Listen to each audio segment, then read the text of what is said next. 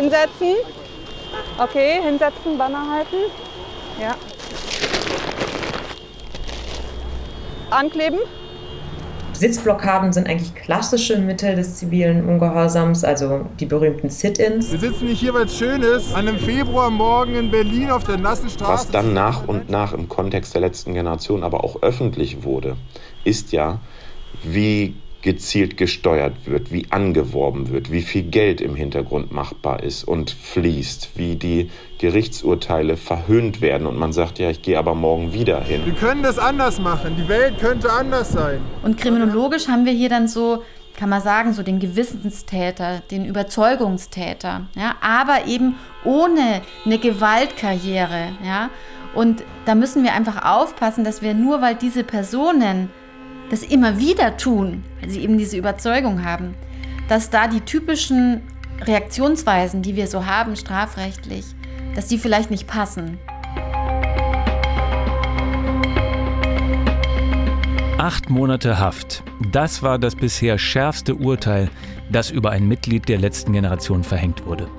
Im September 2023 hat es ein Berliner Gericht ausgesprochen. Angeklagt war eine 41-jährige Aktivistin wegen Nötigung und Widerstand gegen Vollstreckungsbeamte. Sie hatte sich zweimal auf die Straße geklebt und es ein weiteres Mal versucht. Dabei hatte die Staatsanwaltschaft in dem Fall nur eine milde Geldstrafe gefordert. Das Gericht ging aber weiter und verhängte erstmals Haft ohne Bewährung. Vor anderen Gerichten kam es in ähnlichen Fällen aber auch zu Freisprüchen, geringen Geldstrafen oder eingestellten Verfahren. Und das für dasselbe Verhalten der Angeklagten. Aktivisten der letzten Generation blockieren den Verkehr und kleben sich an die Fahrbahn, damit man sie nicht gleich wegtragen kann. Aus Sicht der Gruppe ist das ziviler Ungehorsam. Man sieht sich in einer Reihe mit den Sit-ins der Bürgerbewegung der USA in den 60er Jahren oder den Blockaden der Anti-Atomkraftbewegung. Die Aktivisten wollen mit gewaltlosem Protest auf einen Klimanotstand aufmerksam machen und die Regierung zum Handeln bewegen. Anders sehen es Teile der Politik, der Polizei und Justiz und auch der Öffentlichkeit. Blockaden sind demnach eine Form der Gewalt und manche vermuten bei der letzten Generation sogar eine kriminelle Vereinigung. Wenn der Verdacht sich erhärtet, würde das den Blick auf die Gruppe völlig verändern. Diese Unterscheidung einer kriminellen Organisation vielleicht zu einem normalen Protestgeschehen muss der Staat prüfen, denn man sieht ja, dass da viel Struktur hintersteckt. Nötigung oder ziviler Ungehorsam, kriminelle Vereinigung oder Umweltschützer, Haftstrafen, Geldstrafen oder Freispruch? Wie soll der Rechtsstaat auf die letzte Generation antworten? Eine klare Linie gibt es bisher nicht. Wie viel Raum muss eine demokratische Gesellschaft hergeben für Protest und für Regelübertretungen, um Ungerechtigkeiten und Verfehlungen zu benennen und zu überwinden? Und wann geht Protest zu weit? Das sind die großen Fragen, mit denen wir uns in dieser zweiten Folge des Podcasts beschäftigen. Straßenkampf ums Klima, wie die letzte Generation die Republik spaltet, ist ein Podcast der Bundeszentrale für politische Bildung und wir sind Hendrik Schröder und Christoph Schrag. Und wir haben für diese Folge mit Juristinnen, Protestforschern der Berliner Staatsanwaltschaft und der Polizei gesprochen, um zu verstehen, wie die verschiedenen Proteste, vor allem die der letzten Generation, rechtlich einzuordnen sind.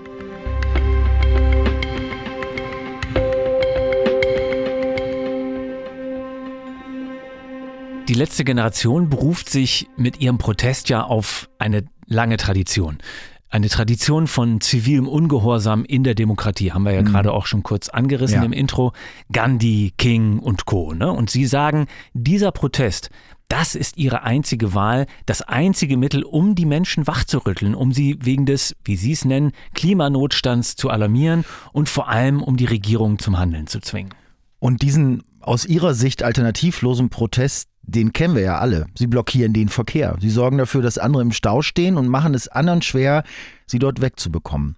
Es sind also keine Demos, es sind keine Streiks wie bei Fridays for Future oder spektakuläre Aktionen in der Nordsee wie bei Greenpeace, sondern sie stören den Verkehr. Sie behindern ganz normale Leute, die im Auto sitzen und sie gehen einfach nicht weg, wenn die Polizei kommt, sondern sie machen es der Polizei umso schwerer, weil sie sich ankleben, die Straße wieder frei zu bekommen. Und da ist jetzt die Frage, ist das ziviler Ungehorsam wie bei Sit-ins und Boykotten oder sind das einfach Regelbrüche? Ist das vielleicht sogar kriminell? Wie weit dürfen solche Aktionen denn gehen, um ja. noch als ziviler Ungehorsam durchzugehen? Ja. Also welchen Raum muss eine demokratische Gesellschaft da hergeben, auch wenn es nervt? Wir haben mit Samira Akbarian darüber gesprochen. Sie ist Juristin in Frankfurt, wissenschaftliche Mitarbeiterin an der Goethe-Universität und sie forscht zu zivilem Ungehorsam und wie der sich zum Rechtsstaat und zur Demokratie verhält. Ähm, und hat auch ihre Dissertation in genau diesem Feld geschrieben. Und sie sagt, Samira Akbarian sagt, der zivile Ungehorsam, der erfüllt eine wichtige Funktion. Also ich glaube, erstmal müssen wir festhalten, dass Demokratien nicht von vornherein immer einen Konsens herstellen, sondern dass Demokratie Raum für Dissens braucht. Und dann ist es ein bisschen abhängig davon, wie gesund, wie gut es der Demokratie gerade geht, wie gerecht sie ist und wie gerecht sie von ihren ähm, Bürgerinnen und Bürgern wahrgenommen wird. Und die Aufgabe des zivilen Ungehorsams ist es eigentlich, in diesem Spannungsfeld, wenn eine Dem Demokratie ihren eigenen Ansprüchen nicht gerecht wird, wenn also es eine Lücke zwischen ungerecht und gerecht gibt, diese Lücke zwischen ungerecht und gerecht zu schließen um eigentlich der Demokratie ihren eigenen Spiegel vorzuhalten. Ehrlich gesagt hatte ich immer gedacht, dass dieser zivile Ungehorsam, dass das was ist, worauf man als Bürger auch irgendwie ein Recht hat. Das habe ich ne? ehrlich gesagt auch gedacht, ja. Aber dem ist gar nicht so. Also es gibt jetzt keinen Paragraphen, auf den du dich da berufen kannst, wenn du für Umweltschutz oder Bürgerrechte auf die Straße gehst und dabei, ja, kleinere Regelbrüche begehst oder so, dann kannst du nicht sagen, ja, ich mache hier zivilen Ungehorsam für eine wichtige Sache und deswegen ist das okay. So, ne? Ja, ich habe das noch nie so hinterfragt, aber jetzt so ad hoc muss ich sagen, wenn man drüber nachdenkt, es wäre ja auch unlogisch, ein Recht zu haben, um Unrecht zu begehen. Ja, es ist also kein, wie man sagt, Rechtsbegriff im eigentlichen Sinne. Aber es ist schon so, so formuliert es Akbarian, dass sich die Idee vom zivilen Ungehorsam auf den Rechtsstaat bezieht. Mhm. Also, dass sie weder komplett losgelöst davon ist, noch dass sie den Rechtsstaat gleich ablehnt, sondern die Idee ist, gewisse Rechtsbrüche in Kauf zu nehmen und auch die Sanktionierung davon zu akzeptieren durch Gerichte, um ein Zeichen zu setzen und das dann aber eben nicht zum Selbstzweck für mich, sondern um die Demokratie zu stärken. Mhm. Also das ist ziviler Ungehorsam das ist der, das, das Wesen von zivilem Ungehorsam, wenn man es so definieren möchte. So sieht es aus. Und die Frage ist aber trotzdem, wie geht der Rechtsstaat damit dann um eigentlich? In der letzten Zeit kam es auch ab und zu mal dazu, dass Gerichte sich dazu entschieden haben, manche Aktionen zivilen Ungehorsams auch als gerechtfertigt im strafrechtlichen Sinne anzusehen. Aber das ist sozusagen etwas, was in der Eigenlogik des ähm, Rechtssystems funktioniert, wohingegen der zivile Ungehorsam eigentlich ein Kommentar von außen ist, also von außen an den Rechtsstaat herantritt und wie gesagt, ihm so den eigenen Spiegel vorhält.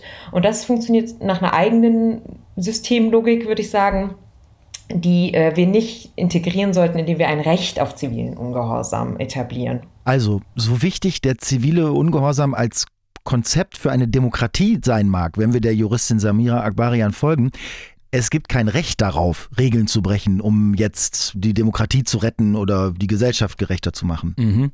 Aber mal runtergebrochen auf das, was die letzte Generation im Allgemeinen an Protest macht, verstehe ich Samira Akbarian auch so, dass das schon in der Tradition von früheren Formen von zivilen Ungehorsam ist. Also man kann plausible Gründe finden, warum die Aktivistinnen sich auf diese großen Bürgerrechtsbewegungen beziehen können. Sitzblockaden sind eigentlich klassische Mittel des zivilen Ungehorsams, also die berühmten Sit-ins.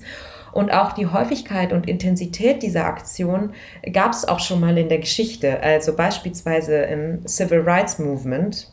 Da gab es einen anderen gesellschaftlichen Konflikt, aber auch einen großen gesellschaftlichen Konflikt, der auch mit vielen Aktionen begleitet wurde, der auch zum Teil extrem störend in die öffentliche Ordnung eingegriffen hat. Und dieses störend in die öffentliche Ordnung eingreifen, das würden mit Blick auf die letzte Generation, glaube ich, auch alle unterschreiben. Und um jetzt mal auf das Rechtliche zu kommen bei der Kleberei. Ganz am Anfang ist es ja so, wenn sich die Aktivistinnen und Aktivisten da versammeln und auf die Straße gehen, da braucht die Gruppe noch nicht mal den Segen des, dieser Idee vom zivilen Ungehorsam. Ja. Da ist der Protest nämlich erstmal ganz banal rechtlich abgesichert und zwar durch Grundgesetz Artikel 8. Ich zitiere mal kurz. Alle Deutschen haben das Recht, sich ohne Anmeldung oder Erlaubnis friedlich und ohne Waffen zu versammeln. Ohne Anmeldung und ohne Erlaubnis, friedlich und ohne Waffen. Also trifft erstmal zu, auch wenn auch für die letzte Generation, wenn die auf die Straße gehen. Und zu dem Ergebnis kam auch der Berliner Rechtswissenschaftler Clemens Arzt. Ich bin Hochschullehrer für äh, Polizei und äh, Versammlungsrecht, Professor an der ähm, Hochschule für Wirtschaft und Recht Berlin im Fachbereich Polizei- und Sicherheitsmanagement und unterrichte dort angehende Kommissarinnen und Kommissare. Polizeirechtler Clemens Arzt haben wir zu Hause besucht in Zehlendorf in seinem Büro und ich finde, er hat sehr viel Erfahrung ausgestrahlt und vor allen Dingen sehr viel Besonnenheit und auch so eine gewisse Gelassenheit äh, bei dem Thema. Das kann man ja manchmal durchaus bei diesen Diskussionen letzte Generation vermissen, dass man auch mal so ein bisschen besonnener drauf guckt. Und für Clemens Arzt eben tauchte auch sehr schnell die Frage auf, als er die letzte Generation wirklich von der Pike auf von Anfang an mit beobachtet hat, ist das, was da passiert, eigentlich von Artikel 8 Grundgesetz, also von der Versammlungsfreiheit, ist das davon geschützt? Ja oder nein? Ich glaube, die Frage ist klar beantwortet. Das ist zunächst mal von Artikel 8 geschützt. Ähm, also nicht die Begehung von Straftaten ist per se von Artikel 8 geschützt, natürlich nicht. Äh, äh, trotzdem, äh, es gibt ein klares politisches und kommunikatives Anliegen äh, dieser Menschen, wie auch immer sie es vermitteln. Und äh, insofern ähm, ist es erstmal die Äußerung von Meinungsfreiheiten einer Gruppe in der Öffentlichkeit äh, zur Meinungsbildung beitragen. das alles sind sozusagen die Anforderungen des Artikel 8. Es muss außerdem friedlich und ohne Waffen sein. Ohne Waffen ist es ohnehin. Und äh, selbst wenn es, was ja in Teilen der Strafrechtsprechung äh, vertreten wird, selbst wenn es ähm, eine Nötigung äh, der Autofahrerinnen und Autofahrer wäre, äh, ist es deshalb auf keinen Fall unfriedlich. Unfriedlichkeit ist Auseinandersetzung körperlicher Art gegen Personen oder äh, Sachen. So die Einschätzung von Clemens Arzt. Es geht also erstmal in Ordnung, dass die Aktivistinnen und Aktivisten da mit diesem Mittel auf ihr Anliegen aufmerksam machen. Dass es Einschränkungen äh, für andere gibt, ist ja mit Versammlungen im öffentlichen Raum der Regelfall. Ne? Das, die müssen ja irgendwo stehen, auch sonst, ist erstmal hinzunehmen. Und dann kommt aber irgendwann der Teil, ab dem es dann nicht mehr von Artikel 8 gedeckt ist, was die Aktivisten und Aktivistinnen da machen. Denn die Polizei setzt diesem ganzen Treiben ein Ende, wenn Menschen im Rahmen der Versammlung Straftaten begehen. Ja, und das liegt hier nach herrschender Meinung erstmal vor. Äh, und äh, da Polizei an das Legalitätsprinzip gebunden ist und es viel Rechtsprechung gibt, die sagt, es ist eine Nötigung, kann sie nicht einfach sagen, es ist keine. Äh, also ähm, wird den Betroffenen aufgegeben, äh, diese Straftat zu beenden. Dann können sie gerne weiter demonstrieren. Und äh, da in der Natur sozusagen des Protests liegt, es nicht zu beenden, weil deswegen hat man sich ja gerade festgeklebt, wird es nicht getan. damit wird die Straftatnötigung, die mögliche Straftat, sage ich besser, fortgesetzt. und dann löst die Polizei deshalb die Versammlung auf, weil die Straftat Bestandteil, elementarer Bestandteil der Versammlung ist. Lass uns das dann mal weiter durchgehen, was dann passiert. Mhm. Weil da sind wir genau an dem Übergang von rechtlichen Ordnung zur Straftat. Mhm. Und wir haben das ja auch schon mal genauso miterlebt in der Praxis. Ja, dann kommt erstmal diese Durchsage von der Polizei. Hiermit löse ich Ihre Versammlung auf und so weiter. So haben wir das ja auch erlebt bei der äh, Aktion von der letzten Generation, wo wir damals als Reporter dabei waren.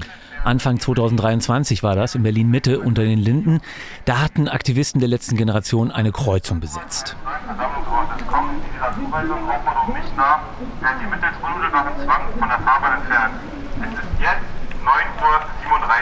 So, und warum kommt diese formale Durchsage? Weil dann gilt nicht mehr das Versammlungsgesetz, sondern dann gilt das Polizeigesetz.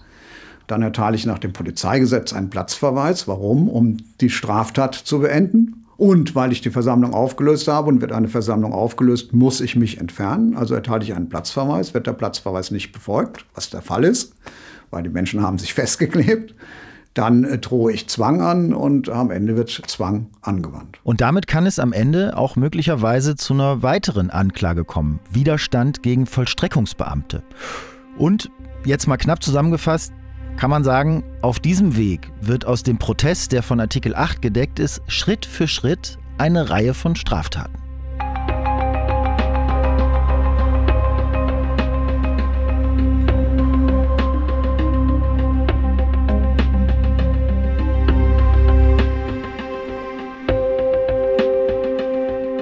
Also lass uns jetzt mal zu den konkreten Straftaten kommen. Da ist ja unter anderem immer wieder im Gespräch Tatvorwurf Nötigung. Das ist einer der häufigsten, wenn es um Verfahren äh, äh, gegen die Aktivisten geht, aber er ist auch umstritten. Wegen Nötigung und wegen Widerstands gegen Vollstreckungsbeamte ist ja auch die Aktivistin in Berlin zu acht Monaten Haft ohne Bewährung verurteilt worden, von der wir eingangs gesprochen haben. Das ist das bisher heftigste Urteil gegen die letzte Generation. Das Gericht hat das ja damit begründet, dass die Aktivistin angekündigt hatte, sie wolle weitermachen. Und mit dieser Ankündigung sah es eben das Gericht als nicht mehr möglich an, die Strafe zur Bewährung auszusetzen. Und das Urteil steht aber eben neben Freisprüchen oder eingestellten Verfahren für Vergleich vergleichbare Aktionen in anderen Verhandlungen. Also warum gibt es da keine klare Linie und was ist denn jetzt wirklich strafbar an dem Protest? Das haben wir eine Strafrechtlerin aus Berlin gefragt. Katrin Höffler, Professorin für Kriminologie, Strafrecht, Strafprozessrecht und Rechtssoziologie. Auch Frau Höffler haben wir zu Hause getroffen im Prenzlauer Berg. Sie lehrt Strafrecht an der Uni Leipzig und sie hat sich schon häufiger auch in der Presse geäußert zu rechtlichen Einschätzungen rund um die letzte Generation. Und erstmal generell vorweg, Ihrer Einschätzung nach kommt es bei den Protesten der letzten Generation zwar durchaus zu Straftaten, aber ganz überwiegend sind die Sachen äh, im Bereich der leichten Kriminalität, wenn sie überhaupt strafbar sind, ähm, haben bagatellhaften Charakter. Und es gibt ja auch viele Aktionen, die äh, die letzte Generation macht, die gar nicht strafbar sind, also gar nicht kriminell sind, wie zum Beispiel ähm, ein Protestmarsch, der vorher angekündigt wird, ähm, wo auch unter Umständen eine Genehmigung eingeholt wird. Eine Spontanversammlung kann auch vom Versammlungsrecht gedeckt sein. Und die Sachen, die diskutiert werden, ähm, ob sie eben strafbar sind, Sitzblockaden, ob es eine Nötigung ist, ähm, die sind eben im Bereich des Bagatellhaften. Zum Thema Nötigung vielleicht auch nochmal so ein Gesetzestext. Strafgesetzbuch, Paragraph 240, Nötigung. Wer einen Menschen rechtswidrig mit Gewalt oder durch Drohung mit einem empfindlichen Übel zu einer Handlung, Duldung oder Unterlassung nötigt, wird mit Freiheitsstrafe bis zu drei Jahren oder mit Geldstrafe bestraft. Also, das ist eine Straftat, Dafür kann man bis zu drei Jahre ins Gefängnis gehen. Nur dazu gehören eben bestimmte Bedingungen. Also da müssen bestimmte Kriterien erfüllt sein, mhm. damit es eine Nötigung ist.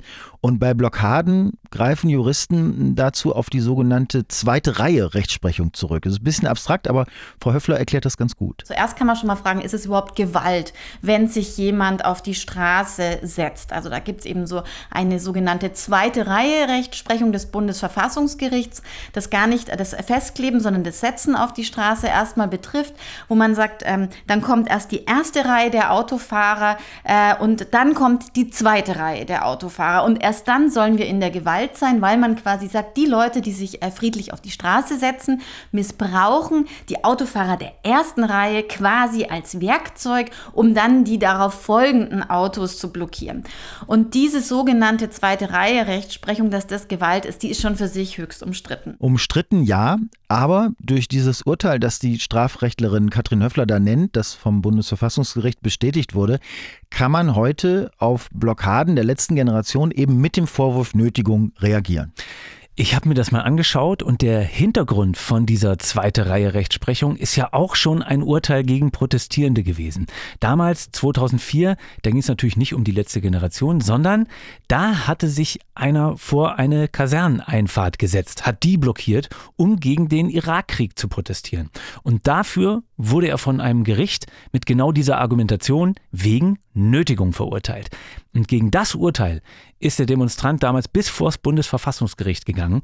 Und das hat aber am Ende gesagt, doch, so kann man die Nötigung auslegen. Und deswegen haben wir das jetzt auch bei der letzten Generation als Tatbestand. Es ist also prinzipiell eine vom Bundesverfassungsgericht abgesegnete Form der Rechtsprechung. Trotzdem wird das von einigen Juristen naturgemäß auch kritisch gesehen. Nicht nur äh, Katrin Höffler ähm, sieht das so, sondern zum Beispiel auch der Polizeirechtler Clemens Arzt. Das ist ein aberwitziges Konstrukt, muss man sagen. Und es ist umstritten. In Teilen der Rechtsprechung wird es als Nötigung angesehen, in Teilen wird gesagt, nein, es gibt eine Rechtfertigung, nämlich Klimawandel und der Protest, also der Inhalt des Protestes. Also nicht ziviler Ungehorsam ist die Legitimation, sondern mangelnde Maßnahmen der Regierung gegen den Klimawandel was zu tun. Und das kann im Rahmen dann einer strafrechtlichen Bewertung, ob es diese Handlung eine nötige ist oder nicht, äh, einen Rechtfertigungsgrund liefern, doch etwas zu tun. Und das finde ich spannend, was er da sagt. Auch wenn du mitgehst und sagst, ja, das ist Nötigung, so wie es das Berliner Gericht gemacht hat, das die acht Monate verhängt hat, dann könntest du immer noch entscheiden, es gibt aber eine Rechtfertigung dafür. Also verstehe ich richtig, der Grund, warum ich vielleicht hier eine Straftat begehe, also das Motiv, was ich dafür habe, das darf auch juristisch eine Rolle spielen, ja? Also ich hätte gedacht, für die rechtliche Bewertung ist das egal, warum ich die Regeln breche. Ähm, hatten wir doch auch eingangs schon, als wir über den zivilen Ungehorsam ähm, gesprochen haben. Es gibt kein Recht darauf, Regeln zu brechen, warum auch immer du das tun möchtest. Das ist im Grunde auch so, aber es gibt ja zum Beispiel auch sowas wie Notwehr. Da darfst du ja bis zu einem bestimmten Punkt Regeln brechen, eben weil du in Not bist und dich selbst vor etwas beschützen musst. Und mit einem ähnlichen Gedanken könnte man wohl auch die Nötigung rechtfertigen, nämlich wenn ich sage, wir haben einen Klimanotstand. Ja, das ist ja auch das Argument der Aktivisten der letzten Generation. Also das ist kein Unrecht, was ich hier tue. Ich habe keine andere Wahl, wenn ich das Klima noch retten will. Aber es scheint ja zumindest das Berliner Gericht, das die acht Monate verhängt hat, jetzt nicht überzeugt zu haben. Das stimmt, aber wenn man Frau Höffler folgt, dann gibt es da unter Rechtswissenschaftlern durchaus eine Debatte, ob das eigentlich so bleiben kann. Gerade weil der Beweggrund der Aktivisten und Aktivistinnen eben ein besonderer ist und auch hier ausgerechnet das Bundesverfassungsgericht wieder mit einer Entscheidung Munition für diese äh, Debatte um die Rechtfertigung geliefert hat. Das Bundesverfassungsgericht hat ja in einem ganz wegweisenden Beschluss der Regierung einen intergenerationellen Auftrag gegeben, nämlich gesagt, ihr müsst jetzt dafür sorgen, dass die folgenden Generationen noch ein Klima haben, das lebenswert ist. Und die Protestierenden sagen jetzt, diesem Auftrag, der aus der Verfassung folgt, kommt die Regierung nicht nach und deshalb sind wir gerechtfertigt. Dieses Berücksichtigen von so einem Fernziel für ein jetzt kriminelles Verhalten von mir, das ist eben ganz umstritten in der strafrechtlichen Rechtsprechung, ob man solche Fernziele berücksichtigen darf. Die traditionelle Rechtsprechung lehnt es eher ab. Es gibt aber einzelne Gerichte, die hier ein Umdenken andeuten. Und da ist es jetzt einfach auch spannend zu sehen, können wir weiter in einem modernen Strafrecht quasi so in diesen engen Kategorien denken, wenn es bei einem Fernziel darum geht, unser aller Lebensraum muss geschützt werden, ja? Oder müssen wir hier vielleicht umdenken und doch ein Fernziel berücksichtigen? Das heißt aber, wir reden hier von sagen wir, eher progressiven Überlegungen unter Rechtswissenschaftlern, oder? Mhm. Und im juristischen Alltag haben wir es dann aber mit Entscheidungen wie der vom Berliner Gericht zu tun und die folgen dann der traditionellen Rechtsprechung. So war es zumindest in diesem Fall, aber das Interessante ist eben, ob sich daran vielleicht etwas ändert, weil in anderen Fällen, an anderen Gerichten wurden ähnliche Verfahren, wie gesagt, eingestellt oder es wurden Geldstrafen verhängt oder es kam zu Freisprüchen und das übrigens auch in Berlin. Da gab es zum Beispiel einen Fall, wo erst ein Strafbefehl erteilt wurde wegen Nötigung wieder und dann wurde das angefochten und ein Berliner Amtsgericht hat dann nach Prüfung des Falls gesagt, das ist keine Nötigung. Warum war es keine Nötigung? Haben die sich nicht festgeklebt? Oder? Doch, äh, genau der gleiche Vorgang eigentlich, so wie es die letzte Generation immer macht. Aber in der Begründung bei dieser Sache hieß es dann, das Grundrecht auf Versammlungsfreiheit wiegt schwerer als das Grundrecht auf Fortbewegungsfreiheit. Mhm. Und weil 35 Minuten Blockade nach Ansicht dieses Gerichts dann eben moderat gewesen seien im Vergleich zu sonstigen Staus in Berlin und außerdem sei es auch vorher angekündigt gewesen und die Autofahrer hätten auf öffentliche Verkehrsmittel umsteigen können. So war die Argumentation da. Also muss man doch sagen, das ist abhängig vom Gericht, ob Ankleben Nötigung ist. Das ist abhängig von den Richterinnen und Richtern, abhängig vom totalen Einzelfall. Es gibt, wie wir jetzt rausgearbeitet haben, tatsächlich keine eindeutige, klare Linie. So sieht es derzeit aus. In diesem Urteil hat das Gericht betont, das ist eine Entscheidung nur für diesen Fall und in anderen Fällen kann es ganz anders aussehen. Und wenn du die Berliner Staatsanwaltschaft dazu fragst, dann sagen die auch, dass der Einzelfall hier bei diesen Protesten sehr, sehr umfangreich geprüft werden muss, bevor man sagen kann, das ist Nötigung. Hier Oberstaatsanwalt Sebastian Büchner, Pressesprecher der Berliner Strafverfolgungsbehörden. Wie intensiv ist dieses Ankleben? Also wenn die Polizei äh, eine Klimaaktivistin, die gerade dabei ist, sich festzukleben, noch rechtzeitig zurückzieht, werden wir noch keine Strafbarkeit haben.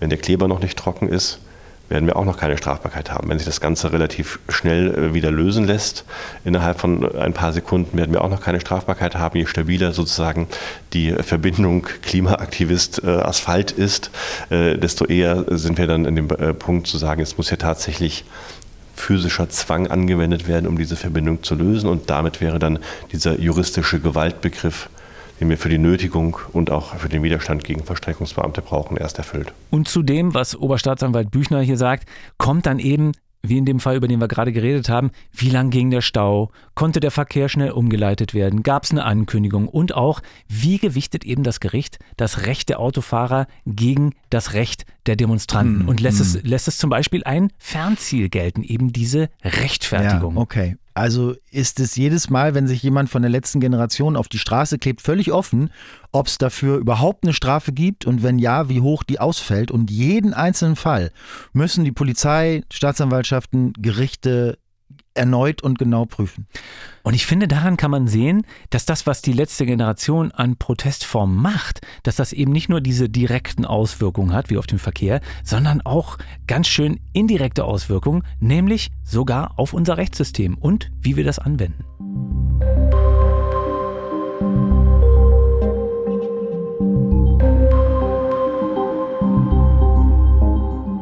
Jetzt haben wir geguckt, wie und ob die Blockaden der letzten Generation eigentlich von der Versammlungsfreiheit gedeckt sind und was das mit dem Konzept vom zivilen Ungehorsam zu tun hat. Und wir haben über das Thema Nötigung gesprochen, was ja mit der häufigste Tatvorwurf ist. Aber die Liste der möglichen Straftaten bei den Aktionen der letzten Generation ist ja noch länger. Also diskutiert werden eben schon, äh, wie gerade schon angesprochen, die Nötigung, aber auch Hausfriedensbruch, Sachbeschädigung bei den Kunstaktionen, ähm, dann auch Widerstand gegen Vollstreckungsbeamte ist Thema.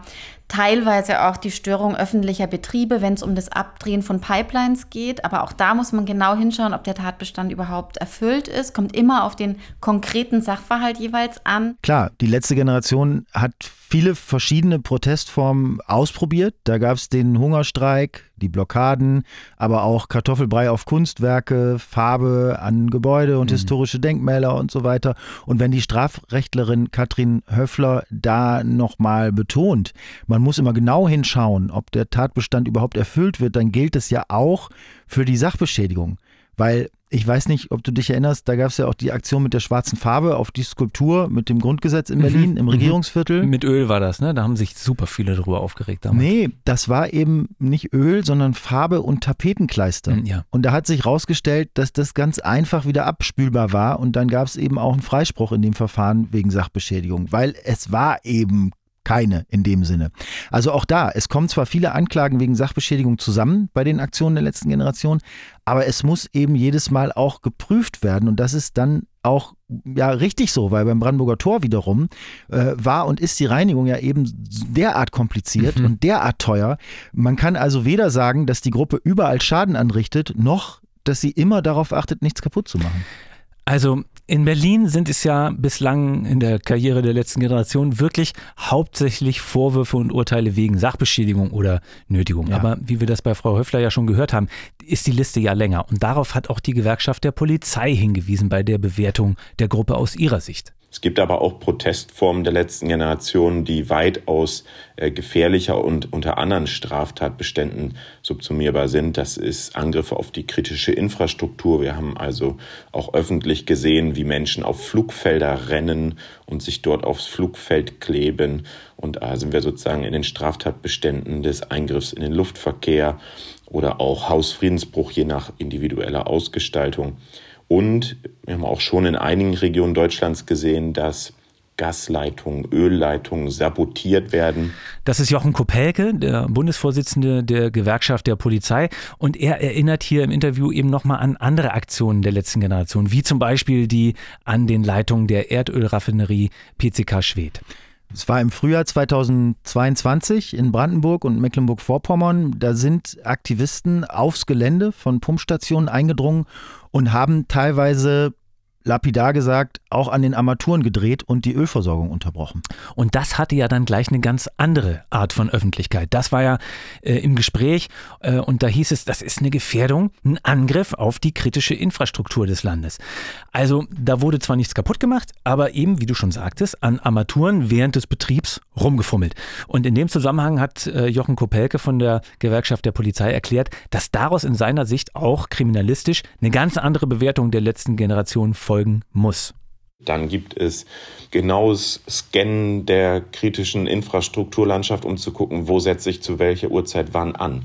Und das ist durchaus etwas, wo der Staat äh, zu Recht mit dem Strafgesetzbuch prüfen darf, ob nicht diese Organisationsform und die Straftaten dann, die ja auch eine Gefahr für die öffentliche Sicherheit sind, die für Menschen gefährlich sind, nicht durchaus dann auch andere ähm, rechtliche Konsequenzen haben muss. Und diese anderen rechtlichen Konsequenzen, die lagen konkret darin, dass es letztes Jahr, 2022, ja zweimal Großrazzien der Polizei gab bei Mitgliedern der letzten Generation. Ja, also bundesweit, bundesweite Razzien. Das waren einmal 15 Wohnungen im Mai, die äh, da durchsucht worden sind und dann nochmal elf Wohnungen im Dezember. Und beide Male gab es ein Riesenaufsehen weil die Staatsanwaltschaften erst in München und dann in Brandenburg eben einen Anfangsverdacht gesehen haben auf die Bildung einer kriminellen Vereinigung. Unter anderem wegen dieser Aktionen an der Pipeline. Und eine kriminelle Vereinigung, das ist dann ein ganz anderes Kaliber als einfach eine Gruppe von Aktivistinnen und Aktivisten aus der Klimabewegung.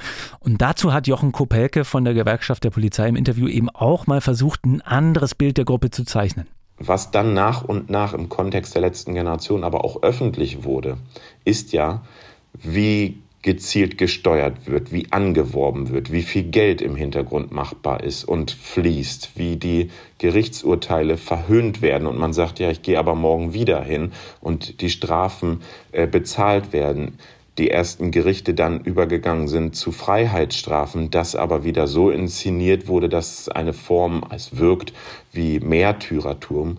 Und das sind sozusagen ganz gezielte Strategien und diese Unterscheidung einer kriminellen Organisation vielleicht zu einem normalen Protestgeschehen muss der Staat prüfen, denn man sieht ja, dass da viel Struktur hintersteckt. Wenn man also mal diese Perspektive einnimmt, die Perspektive der Strafverfolgungsbehörden auf die Gruppe, dann kann man auch zu einer ganz anderen Bewertung von den Aktionen kommen. Und auch die große Zahl der Straftaten, die da zusammenkommen, mhm. auch wenn es mhm. bagatellhaft ist, das gibt der Polizei eben zu denken. Und da sagt äh, Jochen Kopelke von der GDP eben, es ist sinnvoll zu prüfen, ob es sich hier nicht doch um eine kriminelle Vereinigung handelt. Aber auch das wird ja wieder völlig unterschiedlich gesehen von den unterschiedlichen Behörden. Also weil genau dieser Frage, ob es sich bei der letzten Generation um eine kriminelle Vereinigung handelt, ist ja auch die Berliner Staatsanwaltschaft nachgegangen.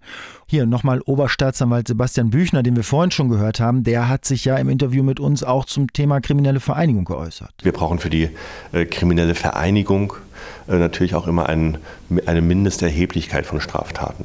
Das, was die Klimaaktivisten bislang machen und was auch äh, verurteilt wird, sind Nötigungen, sind Widerstandshandlungen äh, gegen Vollstreckungsbeamte, ähm, mehr aber auch tatsächlich nicht, also damit dann doch eher niederschwellige Delikte. Und die Idee der kriminellen Vereinigung ist eben anders angelegt. Da geht es darum, dass man sich tatsächlich ähm, clandestin zusammenschließt, ähm, um dann weitere Straftaten zu begehen und zu ermöglichen. Und dementsprechend kam die Berliner Staatsanwaltschaft nach ihrer Prüfung zu dem Ergebnis, die letzte Generation ist eben keine kriminelle Vereinigung. Jedenfalls bisher noch nicht. Grundsätzlich ist es tatsächlich eine permanente Neubewertung und es kann also auch durchaus sein, dass man irgendwann in den nächsten Wochen oder Monaten zu dem Punkt kommt zu sagen, jetzt ähm, werden die Kriterien für eine kriminelle Vereinigung erfüllt.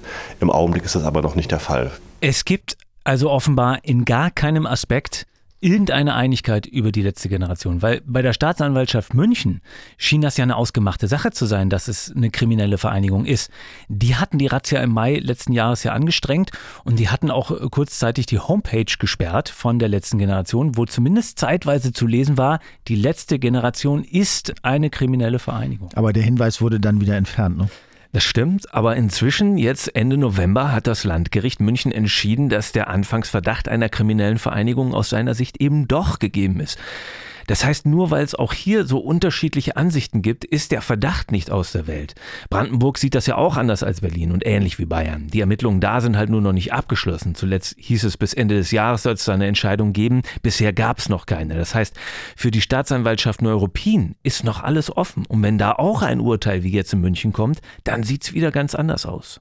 Das würde den Blick auf die letzte Generation ja wieder komplett verändern und vor allem auch den Umgang mit den Aktivisten, weil das der Polizei ja dann ganz andere Möglichkeiten geben würde. Das Schöne aus Sicht der Polizei, äh, wenn man ermittelt gegen eine mögliche kriminelle Vereinigung, ist, dass man eben äh, vielfältige polizeiliche Mittel anwenden kann, die man sonst nicht anwenden kann. Also Telekommunikationsüberwachung, äh, Ausspähung von, äh, von äh, Online-Kommunikation und ähnliche Dinge. Also das ist eigentlich der Hintergrund. So fasst es der Polizeirechtler Clemens Arzt äh, zusammen. Und ich meine, das sind ja Maßnahmen, die sonst im Zusammenhang mit Mafiabanden angewendet werden oder bei der äh, Ermittlung gegen gewalttätige rechtsextreme Gruppen oder so. Aber hier wären es ja Leute, die klar sagen, also wir protestieren gewaltlos und die mehrheitlich tatsächlich nur in Anführungszeichen Straßenblockaden machen. Ja. Das wäre schon ein ganz anderes Vorgehen dann. Aber ich meine, Berlin ist anderer Ansicht und die Rechtsexpertinnen und Experten, die wir dazu gesprochen haben, die sehen das ja genauso, mhm. weil, und das erklärt Frau Katrin Höffler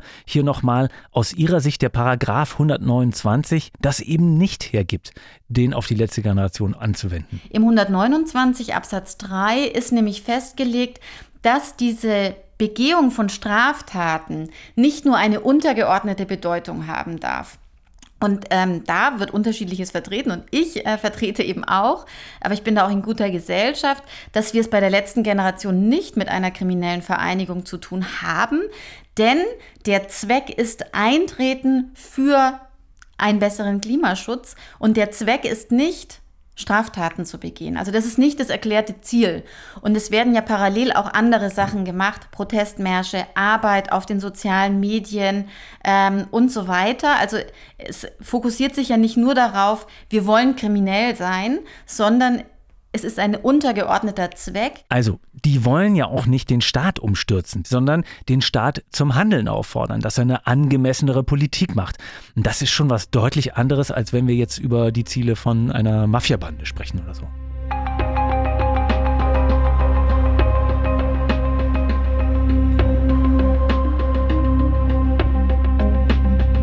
Also ich denke, nach allem, was wir jetzt besprochen haben, können wir sagen, das Recht findet keine klaren und eindeutigen Antworten auf den Protest der letzten Generation. Bislang ist sie keine kriminelle Vereinigung.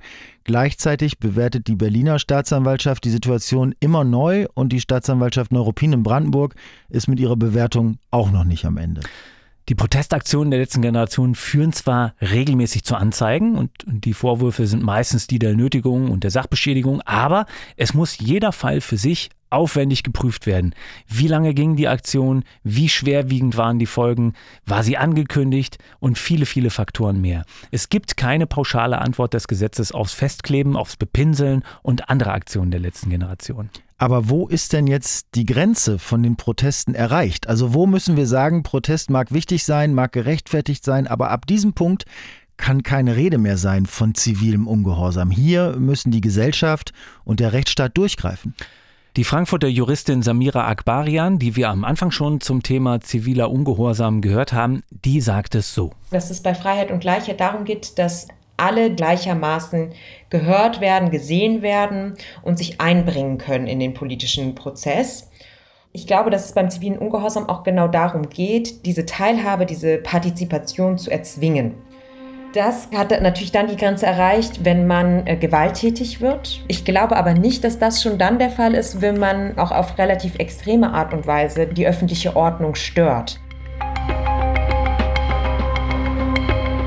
In der Rechtswissenschaft vertreten also manche die Einschätzung, dass die öffentliche Ordnung im Rahmen von Protesten auch mal gestört werden darf. Vielleicht auch dann noch, wenn diese Störung relativ heftig erfolgt. Aber einige sehen bei der letzten Generation durchaus die Gefahr, dass sie immer extremer werden könnte, dass es Potenzial gibt für eine richtige Radikalisierung, dass einzelne Mitglieder oder die ganze Gruppe vielleicht sogar diese Grenze überschreiten könnte, die Samira Akbarian für den zivilen Ungehorsam zieht. Die Gruppe selbst dagegen sagt, wir sind und wir bleiben gewaltfrei. Und wir radikalisieren uns auch nicht. Aber wie sieht das der Verfassungsschutz? Und ab wann ist man eigentlich radikal? Das klären wir in der nächsten Folge. Wir sind Hendrik Schröder und Christoph Schrag.